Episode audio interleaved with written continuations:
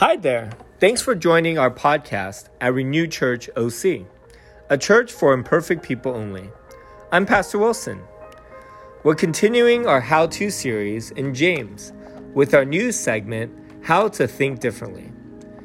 It's easy to have our secular culture and media dictate how we think, but God wants us to think differently than our society, even if we end up with the same values or application. 2020 has been a confusing year in so many major aspects of life, but I'm thankful that James was written as wisdom literature and designed to help us think differently. Finally, we have a few links that I'd love for you to check out on the description page. If you want to support our church, there's a PayPal link there. But mostly, we love to connect with you. So fill out a Google form or join a live watch party when we're pre- premiering our sermon on Facebook Sundays at 10:30. Lastly, I'm seeing podcast listeners from all over the world like Canada, Russia, Australia, and Ireland. Send me an email at wilson at renewchurchoc.com, and I'd love to talk with you and hear your story. Hope you enjoy the podcast. Good morning, Renew Church. It's really sad not to be able to see you this morning, but I know you guys are here, and uh, I want to give you the Word of God. So if you take your Bibles, turn to James chapter 3, and uh, we're going to start with a old Chinese parable that I love to tell. It's about a wise man who lived in a small, obscure village, and people would come from all over China to ask him questions and to hear his wisdom. Now, there was a little boy who lived in that same village, and he would come every day to test this wise man. Every day, without fail, he would come with something hidden in his hands. And he would say to him, Old man, what do I have in my hands today? The old sage would stroke his beard, and he would always say what he had in his hand. You have a rock in your hand. Or, little boy, you have a plant in your hand. Or, you have a flower in your hand. He always seemed to know. Well, one day after a storm, this boy found a bird's nest blown into the road, and it had a baby bird inside.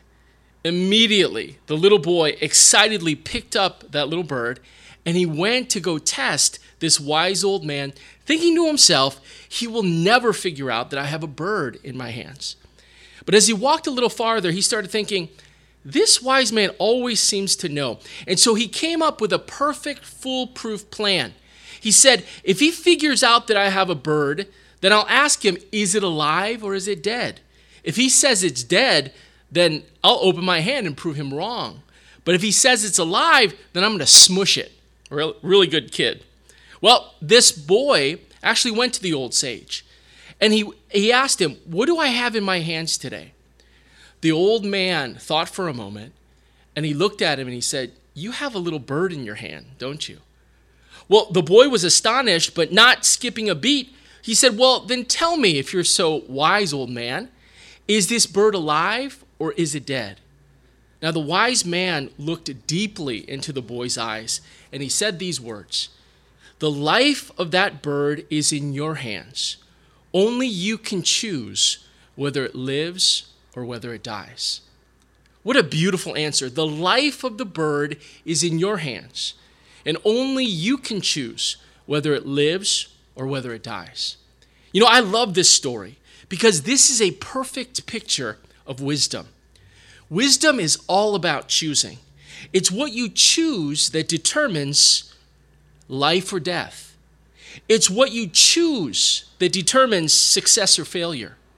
How you choose in the area of joy or sadness is what it will become. You know, choosing in life brings either peace or it'll bring regret. This morning, we want to look at the subject of wisdom. And that is our theme today in James chapter 3. Now, if you're taking notes, we want to ask what is wisdom? Well, wisdom is the skill to understand and apply the realities of life. So, wisdom is a skill. It's being competent with regards to life's realities. You see, in life, you're going to come to forks in the road where you're going to have to choose which way to go. And the longer I live, the more I realize that life really is about the choices you make. And what you decide, the way you choose, affects the big and small stuff of life. And that's why wisdom is so important. Wisdom is the skill to make the right choices, is to decide the right way to go. You know, in the wisdom literature, in Proverbs chapter 4, the wise man counsels in verse 5 through 9 get wisdom, get understanding. Do not forget my words or turn away from them. Do not forsake wisdom, and she will protect you. Love her, and she will watch over you. Cherish her, cherish her, and she will exalt you. Embrace her, and she will honor you. She will be a garland of grace to your head and present you with a glorious crown. Wisdom is the principal thing, therefore, get wisdom. Though it cost you all you have, get understanding. You see, the wise man counsels that wisdom will protect you, it'll watch over you, it'll exalt you, it'll honor you, it'll be a garland of grace and a glorious crown to help you to succeed in life. You know, in our study this morning, James explains how important genuine wisdom is, how necessary it is for our lives as Christians. So let's look at the text this morning in verse 13. It starts off by saying, Who is wise and understanding among you? I want to stop right there. James is addressing Jewish Christians in the first century. I've shared this before in other messages uh, in James that here he's speaking to believers who are Jewish. Now, they had been taught since early childhood in the synagogues how important it was to live a life of wisdom. From their childhood, they understood that their desire should be a rich, meaningful, godly life that is praiseworthy and that brings God great honor. And that's what they wanted. More than anything, they wanted to be successful at life. And when you think about it, that's how all of us want to live as well, don't we? We all want to live a successful life. We who live in the 21st century share in the same desires with our first century brothers and sisters. You know, during this time of COVID, uh, during this time when we've been isolated, I have to admit, the more the weeks go on, the more I miss the people at Renew Church. I don't get to see your faces all the time. I don't think I've seen any young adults outside of the people in this uh, room when we record. And so I really miss you guys. And I really think about, you know, what you're doing and I even think about your future. Uh, I just got a uh, invitation, a wedding invitation from Tim and Megan and uh, love the wedding uh, invitation. Of course, I'll be there. But when I got that, I started wondering, you know, uh, how their wedding plans are going what kind of house they're going to live in, right? What kind of kids they're going to have. They're going to have beautiful kids, I know it, right? But what are they going to look like? Or who is Tiki going to marry? She loves K pop. Uh, she loves K dramas. Is she going to marry a Korean guy? If so, let me be the matchmaker. I'll help you with that, right? Or, you know, I think of our Brazilian families, the Alves family and the Terenzi family, and I really miss um, their encouragement and um, just the way that they are. And I wonder how they're doing with their families in Brazil. And uh, I hope they're doing well. You know, uh, I think about uh, Tommy and Joanna's kids, and I wonder, you know, what Jacob's going to look like when he becomes a teenager, what TJ's going to be like when he becomes a man. Uh, I ask myself, will Chris G become a Muay Thai champion someday? I watch his Facebook and I see this beast, right, uh, fighting and doing all these championships. I wonder, you know, how he's doing with uh, with that hobby that he has. Or what will Kevin Leong look like in 30 years, right? He's still going to probably be good looking, but he's going to look a little older. He's going to gain some weight. He's going to lose some hair. You know, you never know. And I start thinking about what will the future look like for these uh, brothers and sisters at Renew Church. And then I start thinking about how will I turn out at the end of my days? Have you ever thought about that? What am I going to look like uh, towards the end of my days? Will I age gracefully or will I look unhealthy because of the choices that I've made? Will I be loved and admired or will I be hardly remembered? Am I going to be spiritually mature or am, am I going to be weak and immature? Will people seek me out for advice or will I become some blabbering fool? Am I going to look back at a happy, satisfied life, or will I realize an empty, disappointing existence? You know, we all want a successful life. And all of us desire to make the, the right choices, the wise choices that will bring a successful life. And so here James exhorts Christians on how to have the right perspective on wisdom, how to approach wisdom in our lives. And so what I want to do is I want to give you three exhortations. Really, that's all we're going to do. We're going to look at three exhortations and then we'll be done.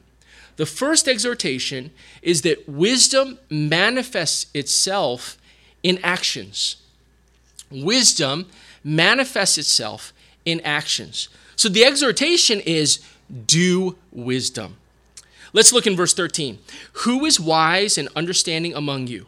Let them show it by their good life, by deeds done in humility that come from wisdom. The first thing James tells us is that wisdom is not about just acquiring knowledge. You know, in our culture, when we think of a wise man, we think of some sage isolated in a mountain somewhere, who all he does is he prays and he meditates and he thinks about big thoughts. And he's so far away from civilization that anyone who wants wisdom needs to actually climb a mountain to get to him. Or we think of some uh, genius uh, scholar uh, cloistered in some ivory tower somewhere who's uh, reading books or uh, working in his lab uh, without anybody else, just acquiring knowledge after facts, after information. But you know, the Bible teaches us very differently from these presupposed ideas because God does not put a premium on knowledge. I know it's pretty shocking maybe to hear that, but God does not put a premium on knowledge. You see, wisdom is not about how many facts we find or how many truths we can acquire. God puts a premium rather on what we do with the knowledge that we have. That's wisdom. What we choose, actions, deeds.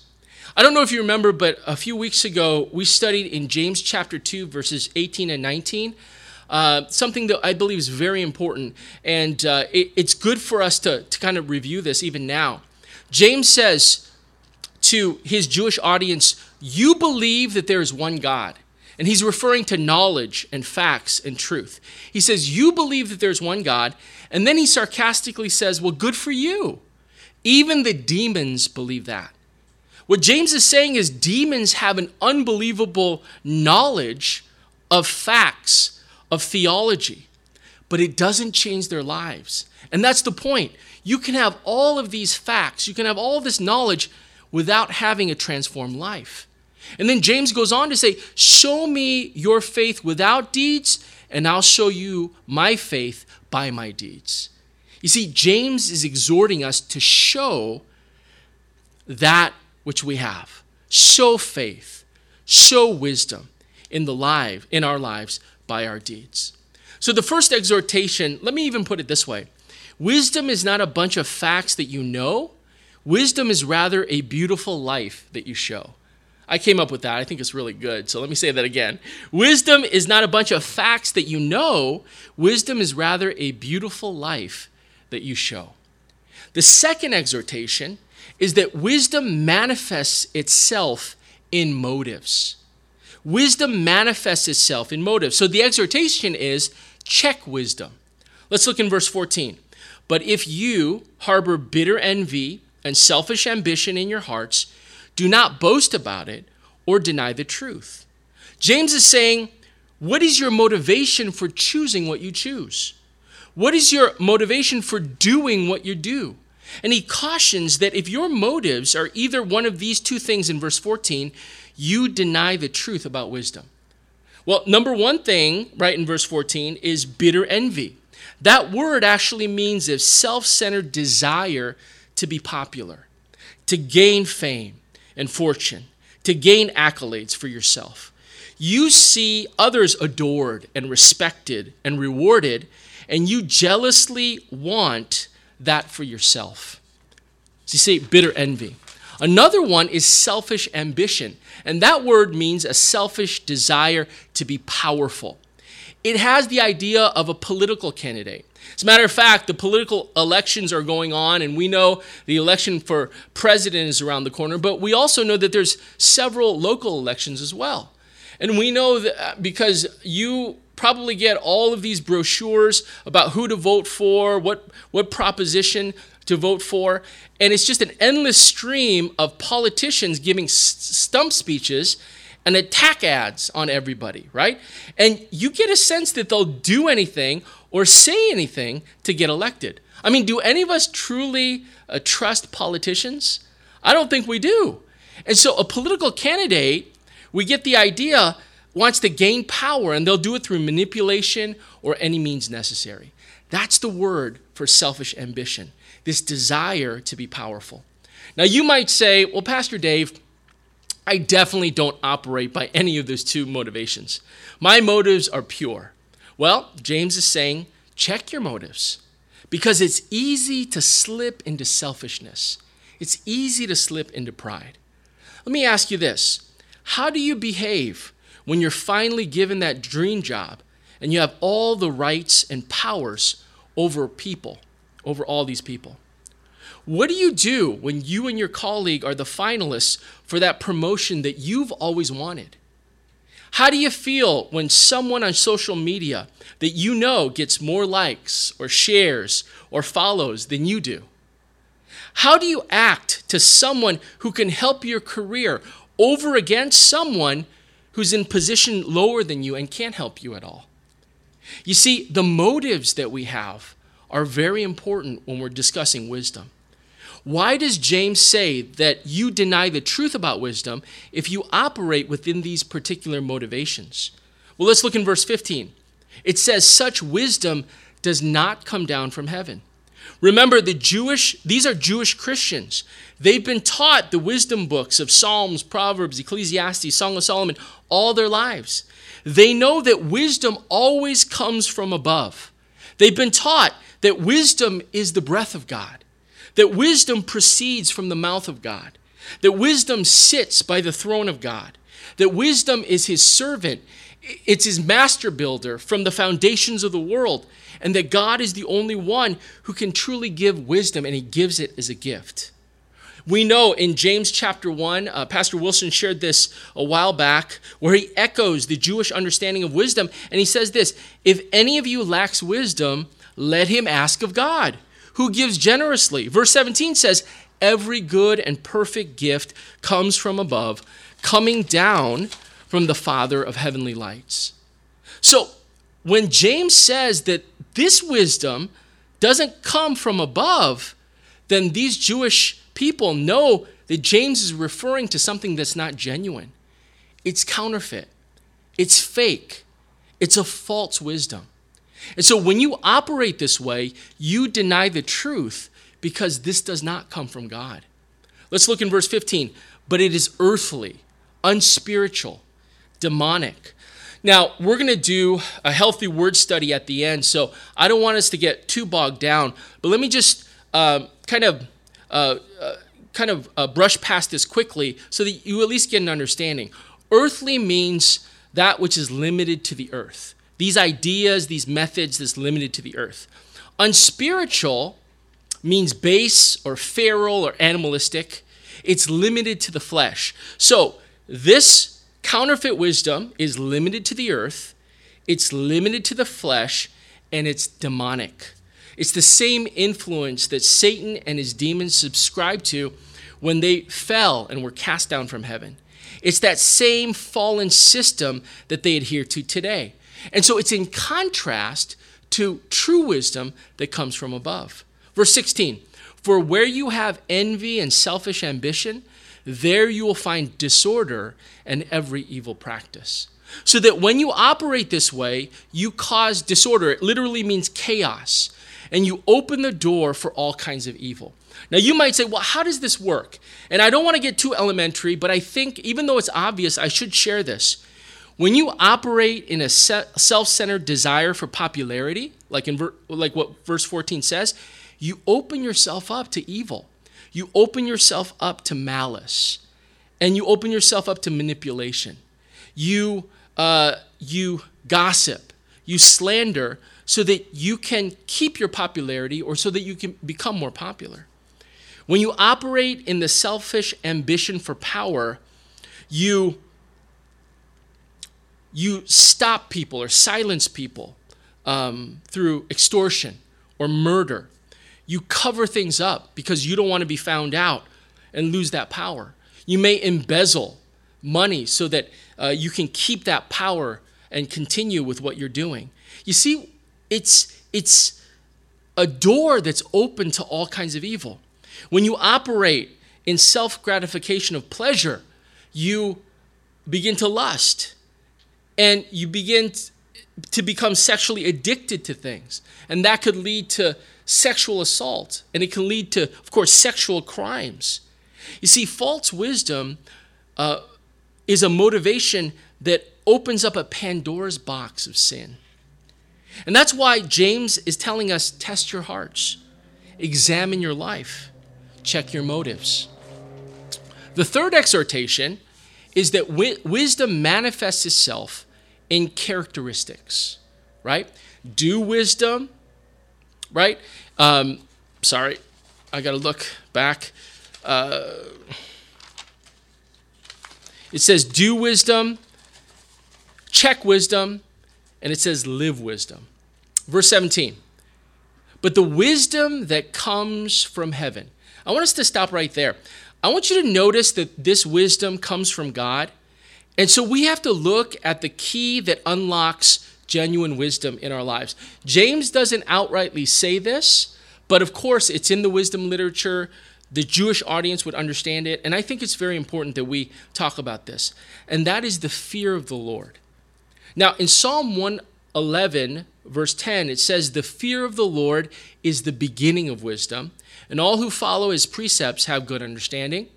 In Proverbs 9 and verse 10, it repeats the same thing. The fear of the Lord is the beginning, beginning of wisdom, and the knowledge of the Holy One is understanding. Now, what is the fear of the Lord? Well, in our contemporary culture, we hear the word fear and we think of terror or horror or dread. We become anxious, don't we? And so we misunderstand the fear of the Lord to mean that we are afraid to approach God. But we see in Scripture how the Bible tells us that we can boldly come before the throne of grace, that we are sons and daughters of the Most High God. And so, fear of the Lord doesn't actually mean uh, terror or horror or dread. In the Jewish mindset, the fear of the Lord meant awe. And that's what it is it's a relationship of awe, where we see God as the sovereign, sovereign, uh, all knowing, ever present, completely powerful, a never changing God who desires a close relationship with you. And when we have that, and when we know that, it creates awe in our lives, doesn't it? It creates gratitude and excitement. It creates curiousness. It makes us teachable, right? It makes us careful in the things that we do. The fear of the Lord is living in awe with the mindset that this awesome God desires to be in close relationship with you. Now imagine that. Imagine how when we live in that light, when we live in light of that amazing truth, how it will transform our lives. And over against that, the Bible says that the foolish person has said in his heart, There is no God. He lives like there is no God. He has no awe of God. His awe is on himself and that's what makes him a fool. But we, we live in the fear of the Lord, and that's what brings great wisdom. So, what are the characteristics that come from genuine wisdom? Let's look in verse 17.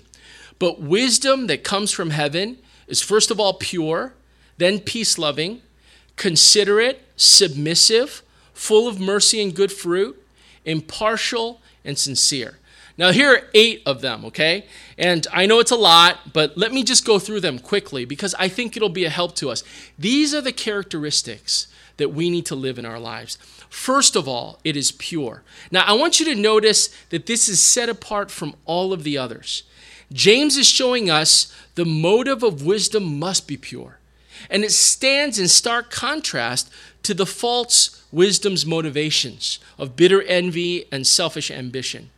And what this uh, means is it means that it's very um, it, it's very sincere when approaching God, and it's accepted by God. Now, from that, other characteristics spring out. Number two, it's peace loving.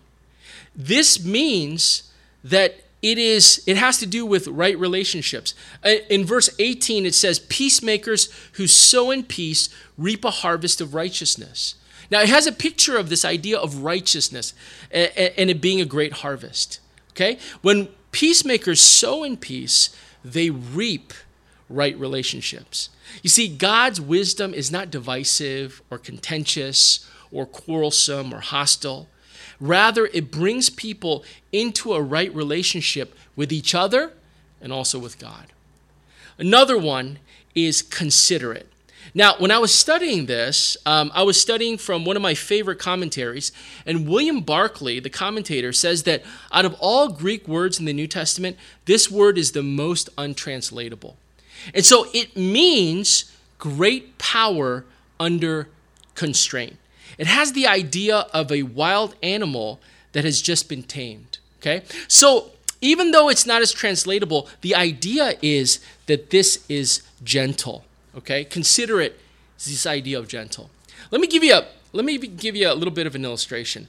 Uh, you know, I was watching ESPN E60, and I was uh, watching about a rodeo bull named Bodacious. Okay, and as I was watching this, I'm you know I'm not into the rodeo or anything, but I thought this was really interesting. This rodeo bull was so wild, so powerful that it was the number one killer of cowboys. And as I was watching this documentary, I saw footage where I swear this bull maimed this cowboy, and it looked like it enjoyed it. It actually had human, uh, a human. Um, it seemed like human uh, features where it was just having a lot of fun. I mean, Bodacious was so out of control that there was no way that a person would feel safe riding it, and no way that they could ride it. So they were talking about putting it down. As I watched this, I realized something. Bodacious was not a gentle animal, it is rather a very destructive animal. It uses its power to run over and plow through and overpower uh, others. Do you know what the difference is between a bull and an ox? Both are male, but the difference is that the bull has not been tamed. It's still wild, it still causes harm. Now, the ox has all the powers of a bull, but it has been tamed and it has been trained to be gentle. Do you get what I'm saying? James is talking about this. Our world is desperately looking for Christians who have spiritual power and have spiritual answers, but they're able to express it gently and graciously. You see, we have the power of the gospel, we have the truth of God's word, and it's able to transform the very world that we live in. How do we use this in people's lives? Are we gentle? Are we, the word that we're looking at, considerate? Now, number four means submissive, or number four is the word submissive. It means easy to persuade. That submissive means it's flexible, it's teachable, that's willing to listen to the appeal of someone else. So that God's wisdom is not stubborn and rigid, but it's willing to yield and accommodate to others. The next characteristic is full of mercy. And I love this. As I was studying this, it means empathy for someone who is in trouble, even when it's their own fault that they're in trouble. Now, I, I started thinking about this. I have great empathy. I'm an uh, empathetic individual, right? But when it's that person's fault, right, that that person is in trouble, or that person did something uh, to me or any, that's when my emotions and my empathy kind of stop. But here, the word means mercy to the extreme, that it emphasizes the feelings and emotions that you care for someone. And not only that, it's also full of good fruit. That means that there's practical help to it. That it's not, not just feeling feelings, but it's also feeling them and then helping them, feeding them, clothing them, cleaning them, visiting them, letting them have money if they need it. You see, if mercy emphasizes the feeling, then this idea of good fruit emphasizes the action. Now, I want you to notice the contrast here. Verse 16 says, False wisdom produces disorder, which leads to a host of evils. But in verse 17, true wisdom produces mercy that leads to every good fruit. Isn't that beautiful? Number seven means impartial, or is impartial, excuse me. It means that God's wisdom doesn't show favoritism. Now, Pastor Wilson preached a whole message on that in chapter 2, verses 1 through 13. So I won't trudge in there. He did, he did so well, I don't want to belabor the point. But I want to say this Did you notice that all these characteristics of wisdom happen within community? It happens in daily life, it's not in isolation. It's not by ourselves. Again, I have to say, the idea that many of us have about wisdom that is that it's some isolated, lone, wise person acquiring facts. And you know, when we talk about biblical wisdom, God meant for his wisdom, the wisdom from above, to be practiced among people. It's to be practiced for the benefit of others. You see, true wisdom is done in community. Do you see that? And then lastly, we see that wisdom is sincere. And it's the word, the Greek word, anhupokritos. Now, I'm not one that usually throws around Greek because I'm not that smart to begin with. Uh, and sometimes it's unnecessary. But I think this one's interesting. The word is anhupokritos, and it literally means no masks. Okay? So, in the ancient Greek world, when ancient Greek plays were done, either comedies or tragedies, the actors would wear masks when they played different roles. And so these actors who wore masks were called hypocrites, all right, mask wearers. Do you know where I'm getting? You know where I'm going with this? This is where we get the term, because hypocrites sounds a lot like what? Hypocrites, right? And that's really what a hypocrite was. It was an actor, it was somebody who was playing a part. And we use it today to mean a person who pretends to be one way but is really another. That they're actually playing a part, that it's not sincere, it's not who they really are. You see, the Bible tells us that God's wisdom is anhupokritos. It wears no masks. That a wise person is transparent. He's real, or she's not being an actor. You know, we've seen recently how many uh, leaders in Christianity have been hypocrites, have been hypocrites. And we see fall a fall of leaders almost by the month. And so our world is still desperately searching for the truth. It's desperately searching for real answers that Jesus and the gospel can give, but nothing causes people to become more discouraged and to walk away from the truth than the sin of hypocrisy. And so Jesus and so James tells us, excuse me, that we need to be sincere. Let me say this. The life of the bird is in your hands. Wisdom is choosing. The exhortation today is do wisdom, check wisdom, live wisdom, do wisdom, act on what you know as a Christian.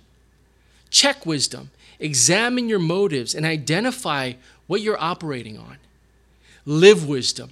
Live out these characteristics, not in isolation, but in community with others as you seek uh, others more than yourselves.